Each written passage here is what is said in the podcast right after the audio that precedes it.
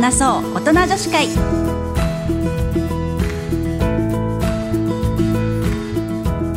こんにちは渡辺満里奈です、えー、こうしてね皆さんの前でおしゃべりしたりとかこう何か発信する ようになってねだいぶ年月が経つんですけれども、まあ、その発信する内容っていうのは私のその時々の年代によってもやっぱりどんどんこう変化していったりとかするんですけれども最近はですねちょっと話しにくいことをみんなで話していこう発信していこうという風潮が年々強まっていてこれすごくいいことなんじゃないかなと思っています。なんかこう今の自分の年にこう年代にぴったりだなとこういう風潮はいいことだなと思っていますけれどもその一つに、えー、10月18日世界メノポーズデーがあります。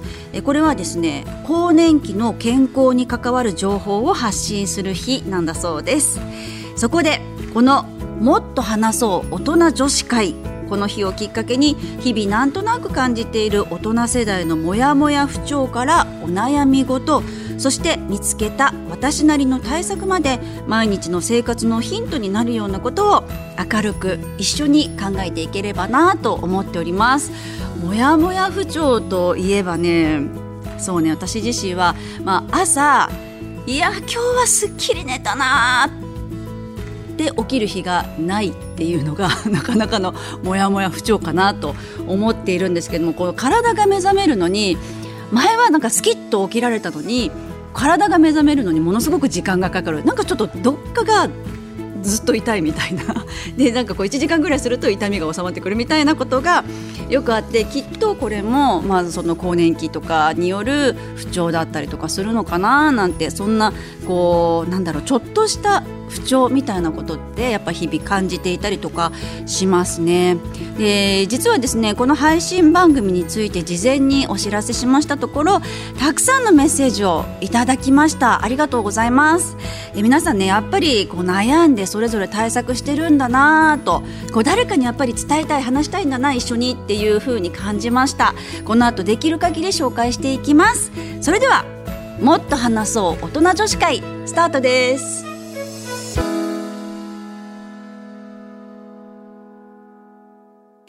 10月18日更年期の健康に関わる情報を発信する日世界メノポーズデーにちなみましてお送りしているもっと話そう大人女子会。もっと話そうということでスタジオには一緒におしゃべりをしてくれるゲストをお招きしました。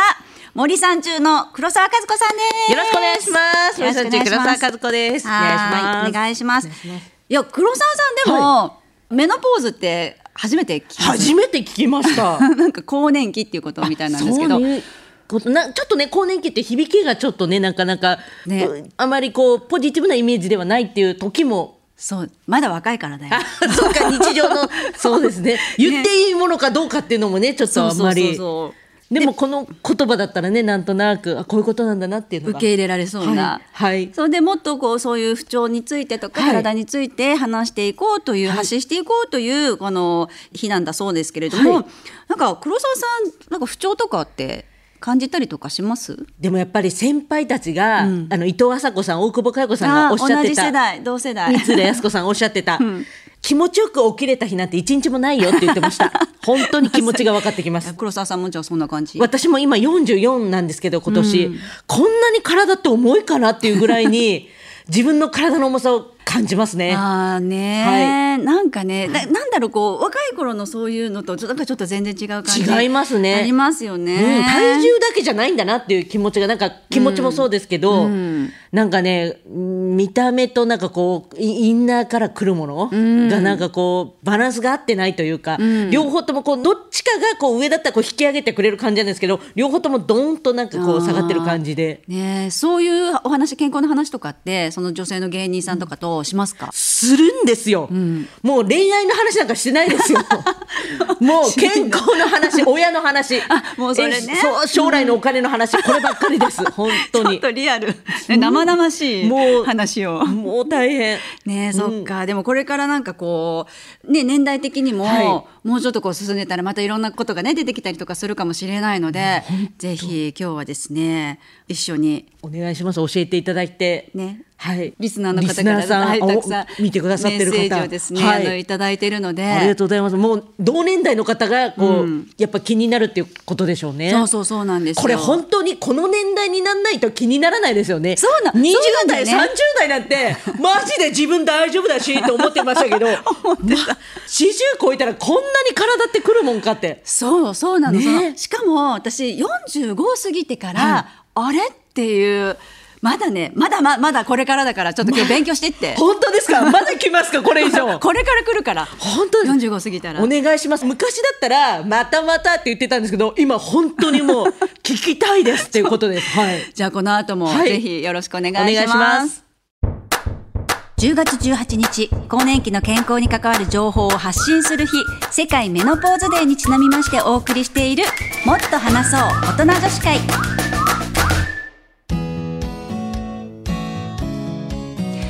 本当にね、はい。怖がらせるわけじゃないけど、はい。あの不調ってだんだん40ぐらいだとまだ、あまあ40になっちゃったかって、うん。ちょっと気持ち的に落ち込むみたいな、はい。どうなるのかなっていうのがあるけど、はい。はい。でも45過ぎたらなんかもうねネクストレベルネク？それはどういうネクストレベネルですか？クストレベルああれ？なんかちょっと大人の階段登ったかなみたいなこう思ったことがちょっとなかなかこうしにくくなったりとか。あのね体力ももちろんなくなってくるんだけど、はい。私の時はね、はい。なんかねもう顔のなんだろうこうシワの刻まれ方とか あの体の水分量とか。水分量ですか？だからほら肌とか、はい。あと髪の毛とか。すごい。パサパサになってパサパサなんです。水分ないんでこれなんですね。ね、まあまあ大げさなんだけども、はい。だんだんそこにある時45過ぎたら気がついちゃう。のあれ？っつって。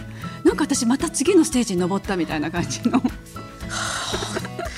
そっかもう一回心構えしといた方がいいですね。ある時パッと来るよりは。でもそれをやっぱりその、いかにこう健康的に楽しく乗り切っていくかみたいな発信がやっぱりすごく大切だなと思ってですねこういう日はすごい大切だなってちょっと私思ってるんですよ。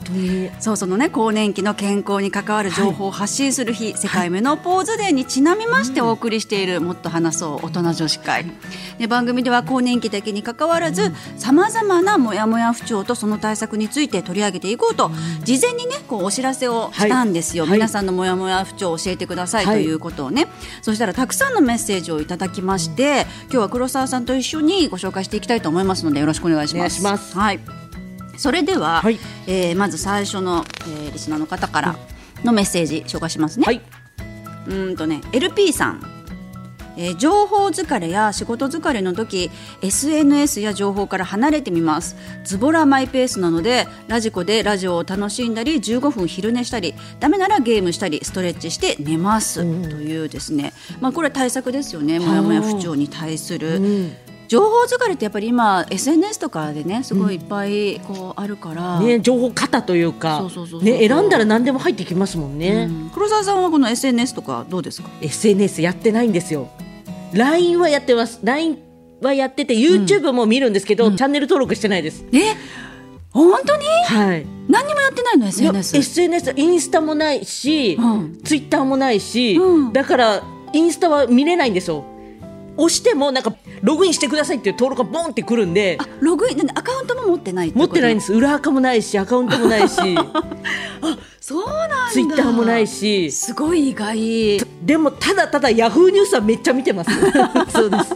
ヤフーニュースは見てます。はい。あじゃあその情報も見すぎて疲れるっていうことはそんなに？あーなんかこういろんな人のこのリア充感が出てくるのはないです、うーん。なんかこうねリア充がいっぱいこう出てくるとなんかこう、それであ比べちゃうじゃないですかよく人と。うん。そういうのはないんですけど。そうだね、はい。なんかもう常にこう映える写真を撮らなきゃみたいないのとかね。なあれ私この人よりも食生活がとかなんか充実してないとかもう見たらしんどくなっちゃうかもしれないです。そうそうね、そこから離れるのはやっぱりいいかもですよね。私はね、はい。あの大好きなんで。あ SNS SNS いや大好き。大好きっていうのがいいです。もうそれ見てもへこまないんですもんね。ああそうね。へこむ情報はそこまで見たりとかしないかな、でもね時々ね、はい。やっぱり疲れちゃう。自分の好きな情報をはい。やっぱりこう見るじゃないですか、はなんだけども、なんかねだんだんだんだんすさんでくることがすさむ。心がいい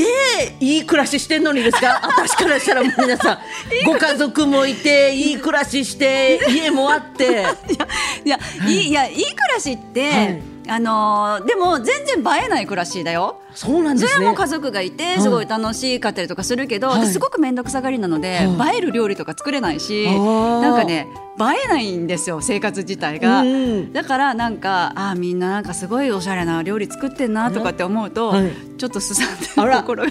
気持ちが。そうそうそそっか。じゃあそういう時とかは、ううん。フォロー外したりするんですか？こう見ないようにするんですか？うーんとね。まあまああの外したりはしないけれども、まあ、ちょっと置いとこうかなとかしばらくちょっとみんなやめようかなとか。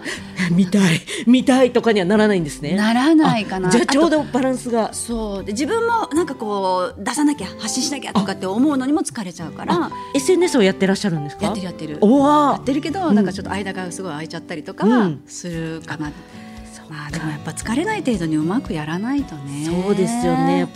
じゃあ次あじゃあ次黒沢さん紹介してもらってもいいですか、い。ます。千代さんからいただきました、はい PMS でめまいと吐き気が続き絶不調でしたが、思い切って婦人科を受診し漢方を服用するようになってからかなり楽になりました。ちなみに漢方は体に合ったものだと苦く感じないそうで私も少し苦いけど美味しいと感じました。えこの PMS っていうのが、うん。月経前症候群っていうものなんですって、うんうんうん。月経前3日から10日の間続く精神的あるいは身体的な症状で、月経開始とともに警戒ないし、消失するもの、うんうんうんうん。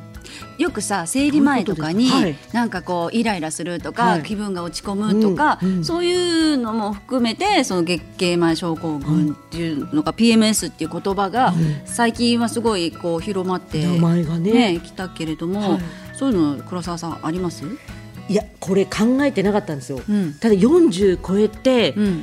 1年前ぐらいからかその月経の時に体がすごく重く感じることになったのと、で今まで生理予定日というか、うんうん。そういうのを調べてこなかったんです、皆さんこう大体この月のこの日に来るってあるじゃないですか、うんうん。そういうのも40過ぎまでやってこなかったんです。うんうんうん。でもなんでこんな体がこんな重くなっていくんだろうと思ってやっと調べてみたらこういうことか PMS ってこういうことかっていうのを最近知りました。最近最近知りました。いや最近でも知ることはねいいことだよね、すごいね。だからなんかこうなんかあ PMS のせいだっていうふうに思うようにしました、そうそうそうそうそうそう。そういうのってなんかこう森さん中の、はい。そのみんなメンバーで話したりとかあなんか生理前できついなとかそういうあ。のとかでもきついなっていう話はあんまりしないかもしれないです。私の周りでも生理前だからきついなっていうのを言う人いなかったですね、るもうそっか。あまりまあまあ生理についてそんなに話したりとかはしないかなっかったかな。あーまあねそれによって何か仕事に左右されちゃはいうみたいなことをあまり感じ取られたくないなっていうのはもしかしたらあるかもしれないし、ないですよね。なんかこう今はこう結構口にすることも多くなりましたけど、うん。これだからこう体がしんどいんだっていうのを、うんうんそのあんま言う大人も見てきてなかったし、うん当たり前のように女性って働いてたような気がするんですようね。確かに確かに。だから思ったのは子育て。ね、うん。マリナさんもそうですけどやられた方とか、ものすごい体しんどい時っていっぱいあったんだろうな。それでも毎日は来るからん。やらなきゃいけなかったのに、うん。今更 PMS なんて言ってらんないよって、おね、その働いた方をね子育てされてる方は思うかもしれないですけど。確かにね、まあこれまでもう本当にそういうふうに話せない人っていうのがすごくきっとね、多かったんだろうなと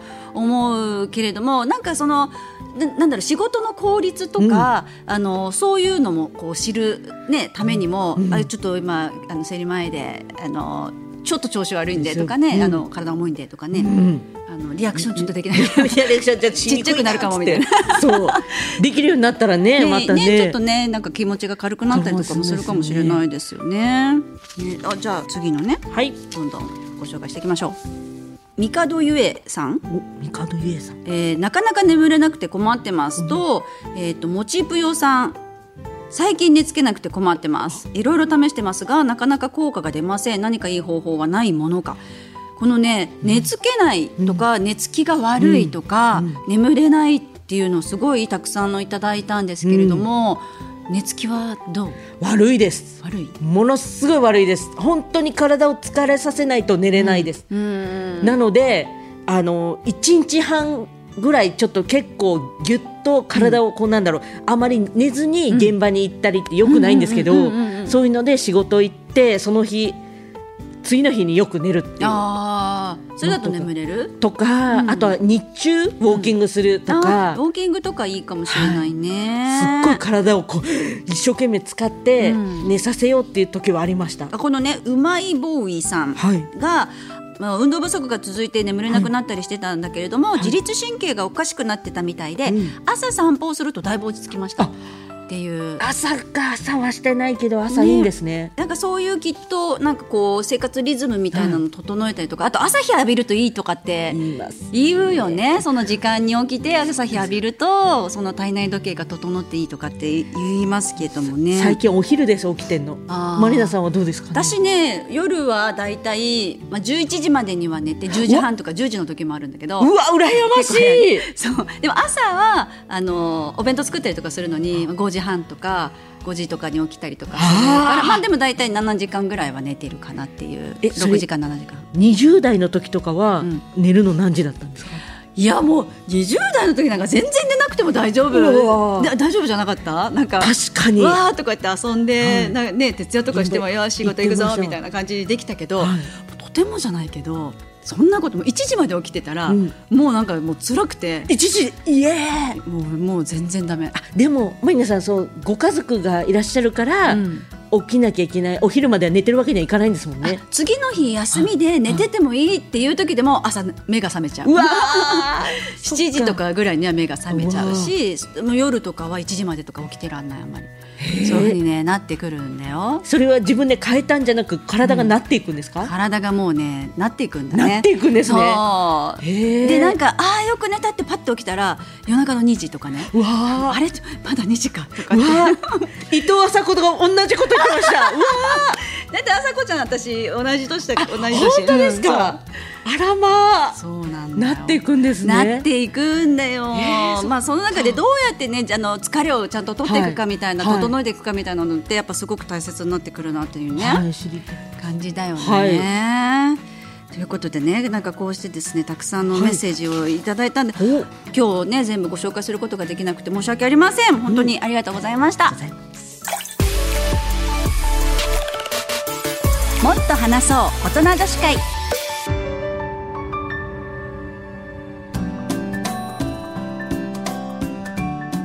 10月18日は更年期の健康に関わる情報を発信する日。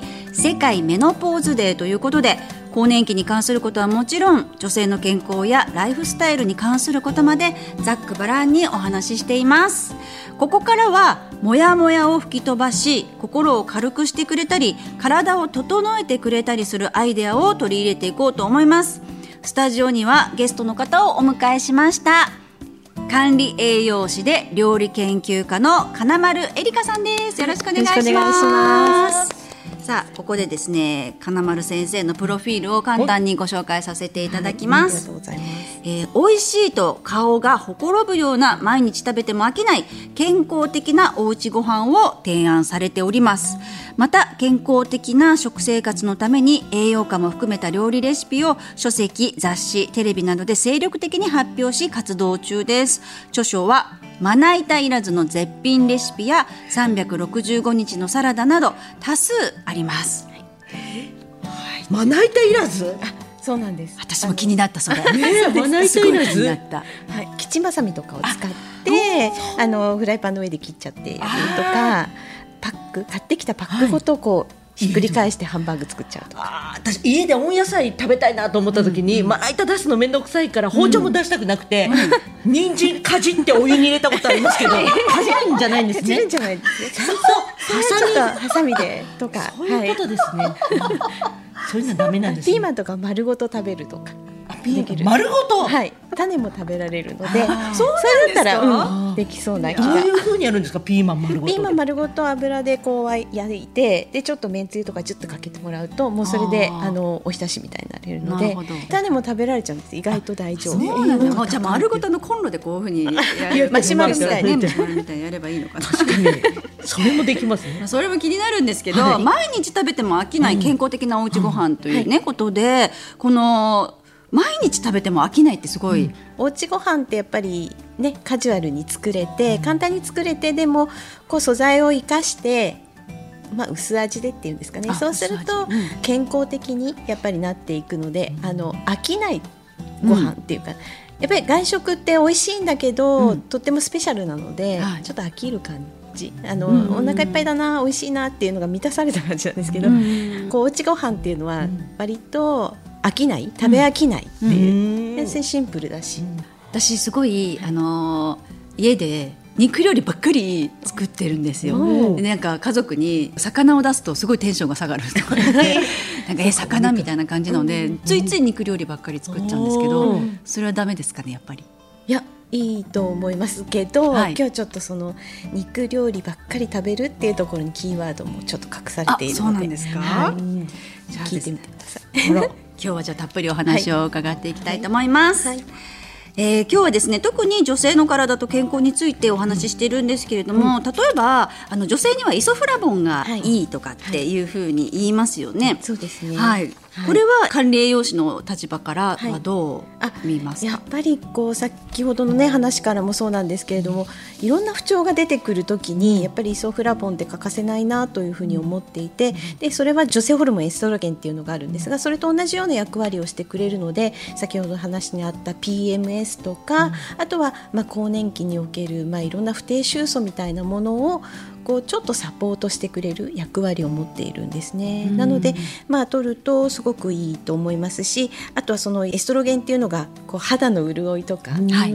あ潤い。潤い。出た。なくなってくる。どんどんどんどんすごい。肌綺麗なんですよ。いやいやそうですよね。いやいやでもこうどんどんどんどんシワが多くなっていくっていう。えーうん、だとしたら今日いいライトありますね。ね本当にありがとうございます。内側からね。内側から内側からは。ってするんですよ先生。ありがとう。めっちゃ見てるじゃないですか。綺麗。褒められた。どうしよう。大事ですね。ね、でも食は大事なんですよ。そういう意味では本当にあの美しさを保つっていうところで、まあイソフラボンも大事ですし、まあこれからお話しする実は油も大事なんですよね。オイルっていうのかな。オイル。はい大事なんです。オイルっていうのはなかなかほらオイルっていうとあちょっとダイエットにはとか、ねあのあまり取りすぎるとね、はい、思っちゃったりとかするんですけれども、ね、そのオイルを取り入れてみるっていうのはちょっと具体的にもう少し教えていただけますか？そうですね。オイルっていうのはやっぱり体の張りを保つためにもすごく大事なんですね。うん、でバランスの良い食生活をしながら、うん、オイルを選ぶっていう時代に今来てると思うんですよ。はい、なので選んでますオイルって。オイルを選び方る？あ、何？あ黒沢さんなんか選んでそうな感じで。選んでた時期もありました。時期も、うん、今は結構外食が多いんで、うんうん、お家ご飯ができてないんで、はい、お家ご飯の時はやってましたけど。うん。そうですね、うんうん、あの本当にそういうふうにオイルを意識してみるっていうことがすごく大事なんですよね。はい、でその時に大切なキーワードっていうのがオメガ3っていう脂肪酸なんですが聞いたことは？ありますよね。東野幸治さんが毎日やってんですか、オメガ3。はい、そうですか。こういうモヤモヤの不調っていうのが、うん、オイルと細胞の重要な関係っていうのがあって、でそれが肌の張りっていうのも細胞膜が大事なんですけれども、はい、実はそれがねあの人間の体およそ37兆個の細胞からできているんですね。でその細胞の一つ一つに細胞膜って呼ばれている細胞の内側を隔てる膜が存在してるんですよ。でこの細胞膜が栄養を吸収したり老廃物を排泄する、まあ、門番のような機能を持っているんですが黒沢さんもご存知のオメガ3っていうのはこの細胞膜を柔らかくする重要な働きがあってて細胞膜が柔らかくないとせっかく取った、まあ、栄養素もしっかり吸収されないっていうことがあるんですね。でちょっとこちらの絵を見ていただきたいんですが、はい、まあ、温泉の方は温泉のままちゃんとお話できるようにしますけれども、はい、はい、細胞の周りを囲っているのが細胞膜なんですけれども、うん、このオメガ3を取ることによってこの細胞膜が柔らかくなるんですね。これ一個一個細胞で柔らかくなると栄養素くんたちがこうどんどんどんどんスムーズに入っていく入っていきやすくなる。ってことは体の中で利用されやすいっていうことなんですね。はいうんうん、で実はこの、まあ、いろんな栄養素を、まあ、美容のためにとか健康のためにとかって取ってらっしゃると思うんですが、うん、ちゃんと体の中に入っていかないとやっぱり使われていかないっていうことなので、うん、まあ、そのためにオイルっていうのはすごく大事でこのオメガ3っていうオイルが大事なんですね。えじゃあ硬いまんまだと、うん、いくら一生懸命イソフラボン取らなきゃとか思っても、うんあの体に入ってきてないってそのままもう流れ落ちちゃうっていうことですか？そうですね。うまく使われていかなかったり入っていかなかったりするっていうことが考えられる。効率がまさにその通り。名前は聞いたことあるんですけどどういったことにいいのかがちょっと分からなかったんですけど、ね、そうですよね。なのでまあでもこのオメガ3っていうのが人の体では作れないんですよ。うん作れないんですか、なんかよくほら青魚食べるといいとか。そうそう。それはだから食べ外から取り入れるので、あのいいんですけれども、こう体の中では作れない作れないから、食べ物からやっぱりマリダさんおっしゃるように、取らないと。取らないといけない。なので国からまあ厚生労働省からなんですけれども、摂取基準っていうのが出てるんです。え？どれぐらい取らなきゃいけない、うん、いいんだろう？ね、お二人だと、まあ、一日大体、えー、2グラムぐらいまあ、あの年齢によってちょっと性別によって決まってるんですけれども、うん、例えば30から49歳の場合は女性だと1.6グラム。で、えー、50歳から64歳の場合は女性だと1.9グラム増えてるんですね。えー、油と取った方がいいって増えるんですね。うん、そうなんだんだん体の中を作れる。そうですよねだんだんね、はい、こう低下していくから多めに取っとかないと。取っていこうっていう、ね、なるほど、はい、いやそれちょっと取ってなかった。意識してないですね。でもそれを、ね、あの一回取るんじゃなくて毎日取るってことですよね。が理想ってことですよね。まさにそうで、毎日なんかたくさん取る必要はなくって、うん、それこそオイルなので毎日こまめに体に必要な分を取っていくっていうことが大事なんですね。これはまあじゃあどんな世代の人ももう取った方がいいっていうことですか？すねはい、まさにその通りで、うん、なかなかやっぱりオイルってこう毎日こまめに取っていこうっていう意識がまだこう定着してないと思うんですけれどもそういう意味では、まあ、健康のためにも取っていくと、まあ、あと美味しさもプラスされるんですよね実はねだからそういった意味でも取っていくといいなと思っていて。その病気の予防なんかにもすごく効果はあるんです。なんか納豆に入れたりもするじゃないですか。そうですね。入れ納豆の匂いが苦手な方でもね食べやすかったりとかそうそうするんですよね。そうですね。なるほど。コクが出て美味しくなる。やっぱりオイルなので、うんうん、コクが出て美味しくなる上に健康もまあプラスアルファ上乗せされるから。うん黒沢さんおっしゃったようにイソフラボンも取れるしオイルの健康効果も取れるので、うん、すごく一石二鳥かもしれませんね納豆にオイルかける。まあ、あらゆる世代にもちろん体のために必要なものだけど、うんうん。はい、まあ、私たちの今のその世代、うん、その更年期世代には、すごくやっぱりますますこう必要というかそうですね。更年期の世代もそうですし、まあ、プレ更年期っていうのは。ありがとうございます。これか そう。45過ぎたらもっとくるって聞いたんで、ねはい、だから早いうちから、はい、まあ、あのしっかりオイルをいろいろ選んで、ちゃんと取っていくっていうとねあのとても体にもいいですし、うん、張りのある健康的な生活ができるんじゃないかなというふうに思います。うん、そのエイジング効果みたいなのはあるんですか？うんはい、そうですね。あのー、細胞膜っていうその若さを張りを保つっていうこともありますし、あとは骨粗しょう症の予防とか、あとは肌のその乾燥しやすいっていうこともあると思います。肌の乾燥の予防効果とか、はい、あとさっき一番最初にお話ありました髪のパサつき。やっぱりそれの予防とか、まあ、そういったことにもあの効果があったりとか。しますね。今更でもいいんですか？あ、もう全然あのスタートはいつでも今から今日から。じゃ黒沢さんが今更とか言って私なんかもう全然今更今更なんてないです。そそっか。だって食べ物ってやっぱりあの本当に毎日のことが明日の健康さらには1年後の健康につながるので本当に気づいた今からあちょっと変えてみようっていうふうにやってもらえるといいと思います。絶対私も今日もう今日今から取る、はい、でも先生本当髪のうねりがないんですよ。こここのなんだもみ上げるところ女性ってうねってくるじゃない。ですかあと この後ろの方も。うねりありますね。本当ですか、うん、うまいことじゃ見えてないですね、えー、あの天然パーマなので。ああそうなんですか？ええー、くくるで大変です、えー、前髪どうしてるんですかじゃあ？そう前髪前髪は頑張って伸ばしてシュッてしました。ああ全然ここも綺麗だから。ありがとうございます。まあでも特に女性ね、この世代の女性に必要不可欠な、ね、ものっていう感じですよねそうです今の効果聞いてると。そう。であのオメガ3ってまあもう本当に女性の体に本当に必要なものなんですけれども、その他にも体に嬉しい効果があって、例えばアレルギー症状を改善したりとか、花粉症とか？花粉症とかあそういう予防効果もありますしあと片頭痛を改善したりとか、うん、あと血行を良くして冷え性を改善したりとかそんな効果もあのオメガ3がねああオメガ3が脂肪酸っていうのがそう関係して。だからそこれらが、まあ、あの体にもいろいろな健康効果あとは動脈硬化の予防なんかにもああいいですし。怖いんです、うん。怖いよね。怖いんです。動脈硬化怖いんです、そう怖いんです。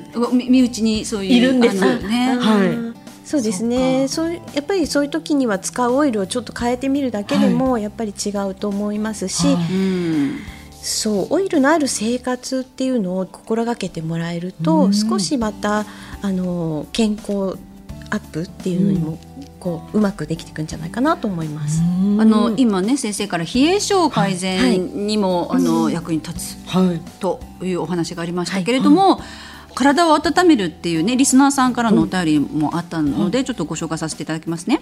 むっとこちゃん、えー特に何の理由もないけどなんとなく不調でだるくてモヤモヤするとき少し厚めの湯船に浸かります。そして汗をかくとすっきりする気がします。おすすめは42度です、という、えーメッセージいただきましたけれどもやっぱりその血流が良くないからなんとなくこうモヤモヤだるくなったりとかするのをお風呂でそうやってまあ、補うみたいな感じ、お湯船入ったりとか？湯船入ります。入る。はい。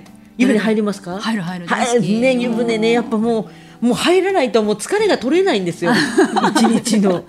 ねそれねでももしかしたらね冷えたりとかしているのかもしれないしだるさってなんかあるよね。ずっと私も足がだるい。もうなんでこんなだるいんですかね。そうそうなの。なんであんなだるいんだろうっていうぐらいだるいんだよね。みんなそうやって生きてるもんなんですね。みんな口に出さないだけなんですね。そうだね。もうみんなだるいって言ったらだるいだるいだるいだるいだるいっていっぱい声が聞こえてくるぐらい本当は思ってるんですね。そうかも。埋もれちゃうのかもだるいで。そっだかからね言わないでこうやってね対策をしたりとかするのかもしれないですよね。お風呂確かにすっきりする。うん。42度は結構じゃああの高い方かもしれないですね,、熱い方ね厚めの感じで、うん。私こうちょもうちょっとぬるくてこうゆっくり入る。1時間ぐらい入るとか。マリナさんはベストは何度ですか？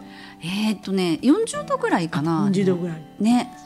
あるのベスト今は38度にしてます。あちょっと低めでも40度ぐらいだったんですけど今ちょっと下げてみました、夏場終わりだったんで。ね、はい。そうだねそうだね。から冬場になる。いやーすごい大切湯船入うるの、ん。でもそのお風呂で表面を温かくしてっていうのもあるんですけど、オメガ3を取ると体の中からその血流改善できるっていう。まあ、あの積み重ねていって温まりやすい体になるっていうことも言いますよね。いやーそっかそれでねモヤモヤを晴らせるとね本当いいですよね。ねうちもなんかこのオメガ3を、うんそのやってた時期があったんですああそうですか。でもその外食が多くなったからあんま取りづらくなったって言ってたのはでも取ってた時にそういえば良かったのが、うんあの私便秘気味なんですけどトゥルンといくあことがありました。あはいはい。それはそうなんです合ってます？合ってます。合ってるんですね合ってます。あのオイルって。えっと、腸の中をこう滑りやすくすうるん。本当にあの滑るように、うん。腸の中でも滑りやすくするのでそういった意味で便秘改善効果なんかもありますあのでー合ってたんだ。うん合ってます。なんでやめちゃったんだろう。やり続けたらよかったですそうね。そうね。でも今からでもまた、そっか。ね習慣づければそうですよねねいいんじゃないですか。だ。まだまだ若いですよ44うん。うわあれ！先生ちょっと上かなじゃあ。えそうえそうですよもちろん。私より同じぐらい。同じぐらい。ですか？同じぐらい。あらパイセンたち。お願いします。教えてくださいプレに。お願いします、ねでもそのオメガ3っていうのは、うん、そのとあの摂取するためにはどんな食品に入っているんですか？そうですね。サバとかイワシとかの青魚とか、うん。うん、あとは旬の魚だと今サンマですよね。高い。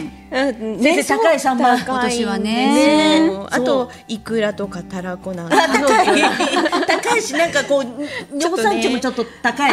なるほど。そうそうそうかそうか。そうですね。なんかね、まあ、毎日続けるのは結構そうなんですよね。なので、うん、まあそこでオイルってことになるわけですね。代わりになるんですか？そうなんです。取り入れるオイルを意識しましょうっていうのがそういうお話で、うん、まあオメガ3をたっぷり含まれているオイルっていうのがあって、それがまあアマニ油とか、エゴマ油とかっていうオイルなんですね。それがサンマとかそのイワシとか、うん、とか同じような役割をするんですか？そうですね。同じような、はい、あの役割をしてオメガ3をたくさん取ることができるんです。それはもう国の基準の摂取量を1日でこう取れるっていう、そうですね。あの大体1日小さじ1杯ぐらい取っていただくとでいいんですか？小さじ1杯で、取ることができる。リーズナブルですね、はい、お魚も取っていただきながらも、うん、でもやっぱり大変だからオイルを取っていこうっていうことですね。そう。毎日魚だと家族のテンション下がる。なかなかね今本当お値段も高くなっちゃっているのでそうです、ね、毎日取るってことがなかなかできないので、うん、まあそういった意味であのこういうアマニ油とかエゴマ油とかを、まあ、小さじ1杯納豆に入れるとか、ね、まあ魚も大好きなんですけど、やっぱ毎日調理するとなるとやっぱ大変だったりとかね、するのでそうやってオイルでオイルから取れるっていうのはすごくいいなと思うんですけれども、そのアマニ油とエゴマ油っていうのはまあ最近あのよくね聞いたりとかしますけれども、何からできているものなんですか？そうなんです。アマニ油っていうのはアマの種子からできていて、エゴマ油はあのエゴマの種子っていうかシソ科のねエゴマのお肉に巻いたりするやつだ。あそうそうそう韓国とかで。まさに。どちらもね種から取れているあのオイルなんですね。へえ種ってすごいちっちゃい感じがしますけどそこから取れている油。油なんです。へえそうそれがそんなにねオメガ3豊富だってすごいですよね。ね。ね。まあアマニ油もエゴマ油もね同様であの高温でちょっと酸化しやすい油なんですね。なのでちょっと炒め物とか揚げ物で使うよりは、はい、そういう加熱調理はちょっと避けてもらって、うん、ドレッシングとかタレとか、うん、まあそういったものに使ったり最後にあのかけたりとかそういうプラスにして使っていただくのがいいですね。うんでも一日小さじ1杯程度でいいんだったらなんか、いろいろこうできそうですよね。そうですね。癖も意外とないので、うん、いろんなお料理に馴染みやすいですし、うん、まあ普段のそれこそお料理にどんどんこう使っていただけると思います。餃子のタレに入れてもいいんですか？あ、もちろんあのいいと思いますし、うん、サラダにかけていただいたりとか、うんうん、私的にはあのお野菜と一緒に合わせてもらえるといいかなってね。野菜。野菜とオイルと何をつけて食べたらいいですか？美味しいですか？あでもうん、塩も美味しいですしそれこそあのバルサミコ酢みたいなのあれして。出た混ぜてあと粒マスタードとかねああいうのも混ぜてちょっと、まあ、もちろん塩ちょっと入れてっていうのもすごく美味しい。わあ美味しそう、ドレッシングはすごく相性良さそうですけども、ね、こういうものと一緒に取るとよりなんかこう効果期待できそうみたいなのはあるんですか、そうですね。それがあのタンパク質と一緒に実は取るとすごくよくて。お肉はねそうでしたね。そういう、そういう意味ではあのすごく効率よく吸収されるのと、あとは脂溶性ビタミンっていうのがあって、うん、まあ、脂溶性って油に溶けるビタミンっていうのがあるんですよ。それがビタミン A とか E とか D とかそういうビタミンなんですけどそういうものが含まれている食材と一緒に摂るといいので、まあ、割とこれからだったらブロッコリーとか人参とかほうれん草とか、まあ、そういういろいろ濃い食材と一緒に摂ってみたりとか。あとはヨーグルトをよく食べますよね。はい、でさっきの腸内環境も整えてくれるっていうのもすごく注目されるあの健康アップのあれなんですがそれにまあオイルを足してもらえるとこういいかなと思って。ヨーグルトに、うん、ヨーグルトにちょっと入れて混ぜて、うん、でそこにちょっとフルーツなんか入れてもらったらもう美肌効果。小さじ2分の1から1ぐらいの量入れてもらえればいいので私なんかミューズリー入れたりそこにフルーツ入れたりして混ぜちゃうとすごく美味しく食べられます。あでもそんな量でいいんですね。あそうですね。うん。簡単な方法としたらトマトはまだ今ありますもんね。トマトなんかカットして、そこにちょっと塩麹ちょっと入れてオイル入れてうん。混ぜるともうそれだけで美味しい。トマトにでトマトってリコピンが含まれてるってよく言われるじゃない、はリコピンってあの、まあ、美肌効果がすっごいあるんですけれども、あれはあのオイルにすごく溶けるあの成分なのでオイルと一緒に取るとすごく効率がいいんあら。ですね。トマトだ。トマトだったら続けられるかも。なんかいいことはいだらけですよね。私なんかお味噌汁に入れたりとかあのいいですね。してました。それだと全部ボーってバーうんって飲めるそう飲み干せるのでっていうのをやったんですけど、そのトマトとかねヨーグルトとかちょっと食べてみたいですよね。食べてみたいです。はい。うん。そうあのこのね最後にですね、このコロナ禍で、先生のところに女性から寄せられた栄養や食事に関する悩みっていうのはは結構あったと思うんですけれども、そうですね。どういったものがありまあましたか？やっぱりお家で過ごされる方が増えたので、ちょっと太りやすくなったとか、あと食事のバランスがやっぱり取りにくい、まあ、毎食考えなきゃいけないから、どうやって食事のバランスを取ったらいいかっていうのはすごく多かった。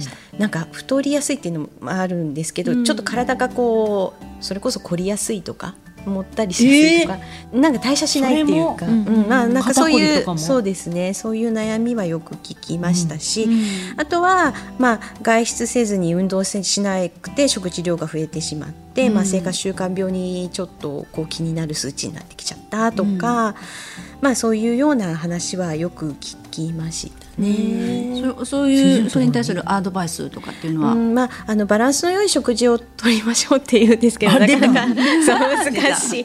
先生ねあの肩こりとかも相談が来るんですね先生のところに。あまあ血流の関係のから来たりはしますけどまあ本当に食事ってすごく大事で、あのすぐにはこう効果が出ないんですけれども、やっぱり今のオイルのこともそうなんですが。ちょっと続けてもらって、そうすると3ヶ月か4ヶ月頃の体っていうのが少し変わってるっていうことに気づかれると思うんです。よ三四ヶ月後ですね。ね、大体みんなこうさ最初こう今日も話聞いていただいて、あやってみようってやってみていただくんですけど、すぐにはこうパッと効果が出ないから、うん。なんとなくだんだんこうフェイドアウトされちゃうんですけど、もうちょっとだけ2週間ぐらい頑張って続けてみてっていうとそうするとまあさらにその3ヶ月後かなやっぱり出てうん二週間後にちょっと何かが変わってるかなっつってで見えてくるのが三四ヶ月後。4ヶ月ぐらい。もうこれをやらなきゃっていうと結構大変ですけどそうそうそう例えばですね1日の3回の食事の中、2回なり3回なりの食事の中で、まあ、バランスをが取れればそうですね。いいのかなと。あんまりなんかこうそう。そうこうそうなんです厳格に考えすぎないでってうんいうのもちょっと大切なのかなって。そうです外食もだからうまく使いながら、うん。そのタンパク質の食材食物繊維っていうか野菜が色の濃い野菜をうん。ちょっと取ってっていう風にでそこにオイルをちょっとかけたりオイルをプラスしたりとか、うん。健康効果のあるものをプラスしたりっていう風にしてもらえるとなんとなく帳尻が合ってくるっていう感じですかね。でもそういう時にこうオイルってなんかすごく心強い味方ですね。そうですねでおうちご飯なので、ななんかちょっとこうあのさっぱりしたご飯にもそういうのをかけてもらえると美味しさもアップしますしね。炊く時にですか？あご飯あの炊く時とかにも入れてもらったりする。持ってあああ炊いてのご飯からですか？炊いてからあかける炊いてあそうかそうかああの火に弱いんですもんね。炊いてから炊いてからかける。おえーえああのあったかいご飯うんにですか？かけ。たりとか。えあったかい白米ですか？白米にかけたり。白米に。そう取れなかった時はそういう風にしたりして食べたりしてます。じゃあ卵かけご飯あのの中に入れてそうそうそう。もいいですか？あーそれはすごく美味しいですね。ううん。いいかもいいかもね。ちょっと白米にオイルはまだちょっと想像つかなかった。チャーハンにしたくなっちゃうんで。そうですね。あでもちょっとだけかけただけでもまあ美味しい。美味しいんですね。ま気にならなそうですよね。うん小さじ一杯ぐらいだそんなにったらはい、気にね。ならずに。やっぱこういうところですね。こういうところ怖いから結婚できないってこういう理由なんですよ。ちょっと なんか怖いから一歩出せないっていうのなるほどなるほどはい今のその白米にちょっとオイルって思ったんですけど挑戦してみます。そうだそうだね。はいね黒沢さんのあのそのね小上がりもちょっとあのオイルで潤滑潤滑にしてもらって。と言ってもらえたらねとえごま油でね。お願いします。いけるように。いやーでもあのいろいろためになるお話をありがとうございました。この時間のお客様は管理栄養士で料理研究家の金丸エリカ先生でした。ありがとうございました。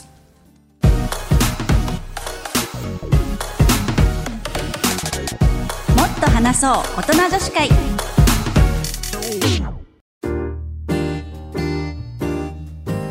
10月18日は更年期の健康に関わる情報を発信する日。世界メノポーズデーということで更年期のことから女性の健康やライフスタイルに関することまでざっくばらんにお話ししているもっと話そう大人女子会。黒沢さん先ほどね管理栄養士の金丸先生から、うん、アマニ油エゴマ油で私たちの体に必要なオメガ3がたっぷり取れるというお話をねたっぷり伺いましたけれども、うん、いかがでしたか？いや本当手軽で美味しそうでしたよね、うん、メニューは。はい。ねあの食品から取るのはねなかなかね、お魚とかも大変だけれども、オイルだったら手軽に結構取れるっていうので、ね、すごいなんか耳寄り情報だなと思いましたけれどもね今日はですね、はい。そのですね先ほどの金丸先生がプッシュしていたアマニ油やエゴマ油を簡単に摂取できるメニューをなんと用意していただきました。やだもうなんかこんな試食できると思わなかったから。めっちゃ嬉しい。ありがとうございます。わあ来た。はい、はい、今日はですねヨーグルト先ほどね、はい、先生がお話ししていたヨーグルトと、はい、それからトマトスープを用意していただきました、ここにアマニ油やエゴマ油をかけるだけというとても簡単なレシピなんですね、いやほらリコピン取れるし。あ本当？スープ状に。あの乳酸菌も取れるし。これだったら水分い全部飲めますね。飲める飲めるね行ってみましょうよ、はい、さあではですね、早速ヨーグルトにアマニ油をかけてみたいと思います、はい、よいしょ。えー、こんなもんでいいの？へよし。なんかサラサラしてますね透明感、ね、サラサラしてる。なんかオイルっぽくないというかサラサラしてます。本当？本当じゃあちょっといただいてはい。なんか黄色のイメージだったけど透明ね、すごい透明です。あ。ちょっと食べて食べて。えー、緊張しますね。いただきます。はい。うん。うん。全然味も変わらない。うん。もう美味しい。これギリシャヨーグルトですね。ちょっとこういいヨーグルトの感じのあの重めのヨーグルトねあの、うん、なんだろう滑らか滑らかでこうな何こうこの粘り気がちょっとこうあるみたいな？ある。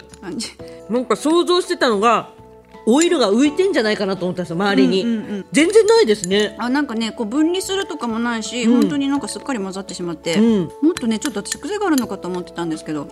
朝一回じゃあ食べちゃえばいいんだうんこれだったら、絶対毎日続けられるよね、いやちょっと待ってすごい美味しかった。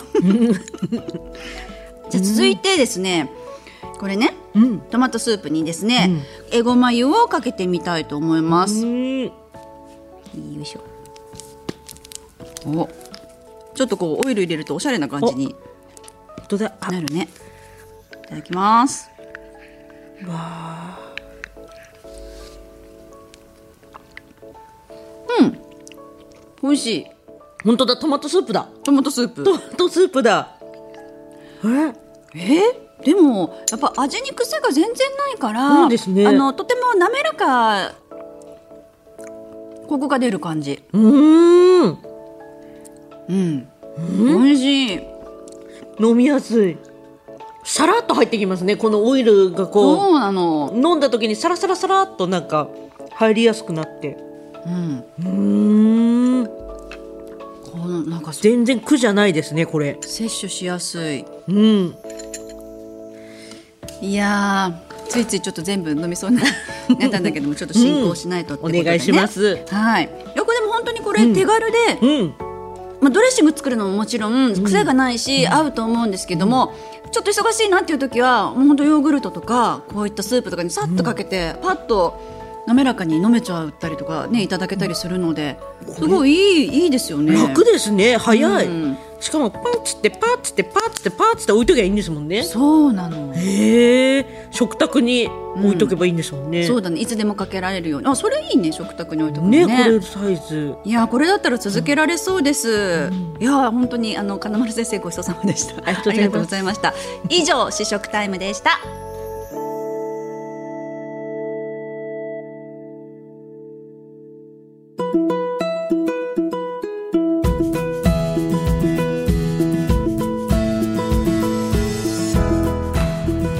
森さん中黒沢和子さんとお送りしてきました。もっと話そう大人女子会。いかがだったでしょうか？最後にあの簡単に解決に向かっていく方法うん。というのも手助けサポートしてくれるのも教えていただきましたし、やっぱもうなんかこうマリナさんがおっしゃるこれからどんどんこう自分とのなんかこうもっとこう体に不調が出てくるかもしれないので、うん。ちょっとずつ今からでもやっていこうと思いました。ねえ、プレ更年期だから。黒は沢さんは。あそうですね。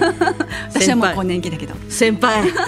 まあでもあのリスナーの方からもたくさんメールをいただいたりしたけども、やっぱりみんなこういうことって、なかなかねあの気軽に話せないのかもしれないけれども、あのやっぱ伝えたい話したいなっていう人が多いんだなというのは、とても感じました。そうですね。だってマリナさんそういう不調あんまりないと思ってましたもんそうでしょう。はい、思ってました。いつも明るくなんかもう家庭のこともやられてとか、でなんかこうマリナちゃんっていう時代から見てるものですから、なんかそうずっとなんかこうまーちゃんは元気だなと思ってたんですけど、ねまあでもなんか、まあ、もうなんか何もしたくないみたいなあるんですね全。然あるある。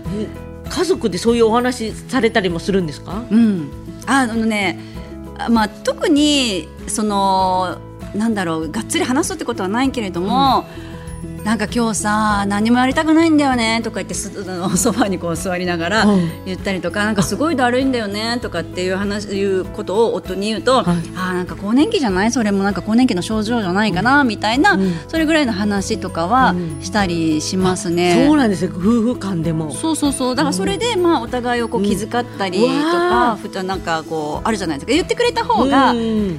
ね言ってもらわないと、あの何怠けてんだとか思ったいや。本当わかね相手がそういうの分かってくれたらねいいいですよね。うんそういうのもね家族とか夫婦間とかでもね、お友達の間でも話せるようになるといいなっていう感じですよね。ね。あとやっぱ試食が美味しかった。あ。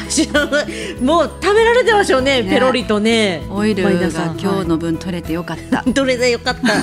もうだってね、あの途中お話しされてましたけども、あの今日から子供たちに食べさせようかなって思ってて、オイル取らせようかなって。そうこれね家族でね、はいそうちょっとねあの取ってみようかなって子供たちにも、うん絶対こういいじゃない、んきっと栄養素がかね、サポートしてくれるっていう入る。サポートしてくれるっていうのは、いやーでもこうしてですね日本のあちこちで、あのもっと話そう大人女子会が行われるようになるといいなとね思いますね。嬉しいですよ。もうマリナさんのその、あの。そうですね。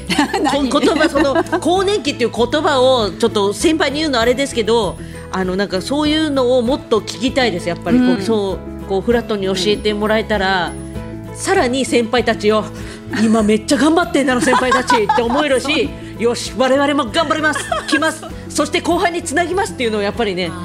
なんかなかなかこう女同士でやっぱそういうのってなんかこう同年代だったらそういう話しますけどんやっぱりなかなかこう世代が離れるとね離れるとなかなかなんかうんちょっと聞きづらいこともあるので、ね教えていただけると嬉しいです。そうだねどんどん話してね黒沢さんもどんどん発信していてください後輩たちはいはい。ということで、今日はありがとうございました。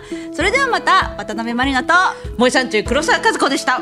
りがとうございました。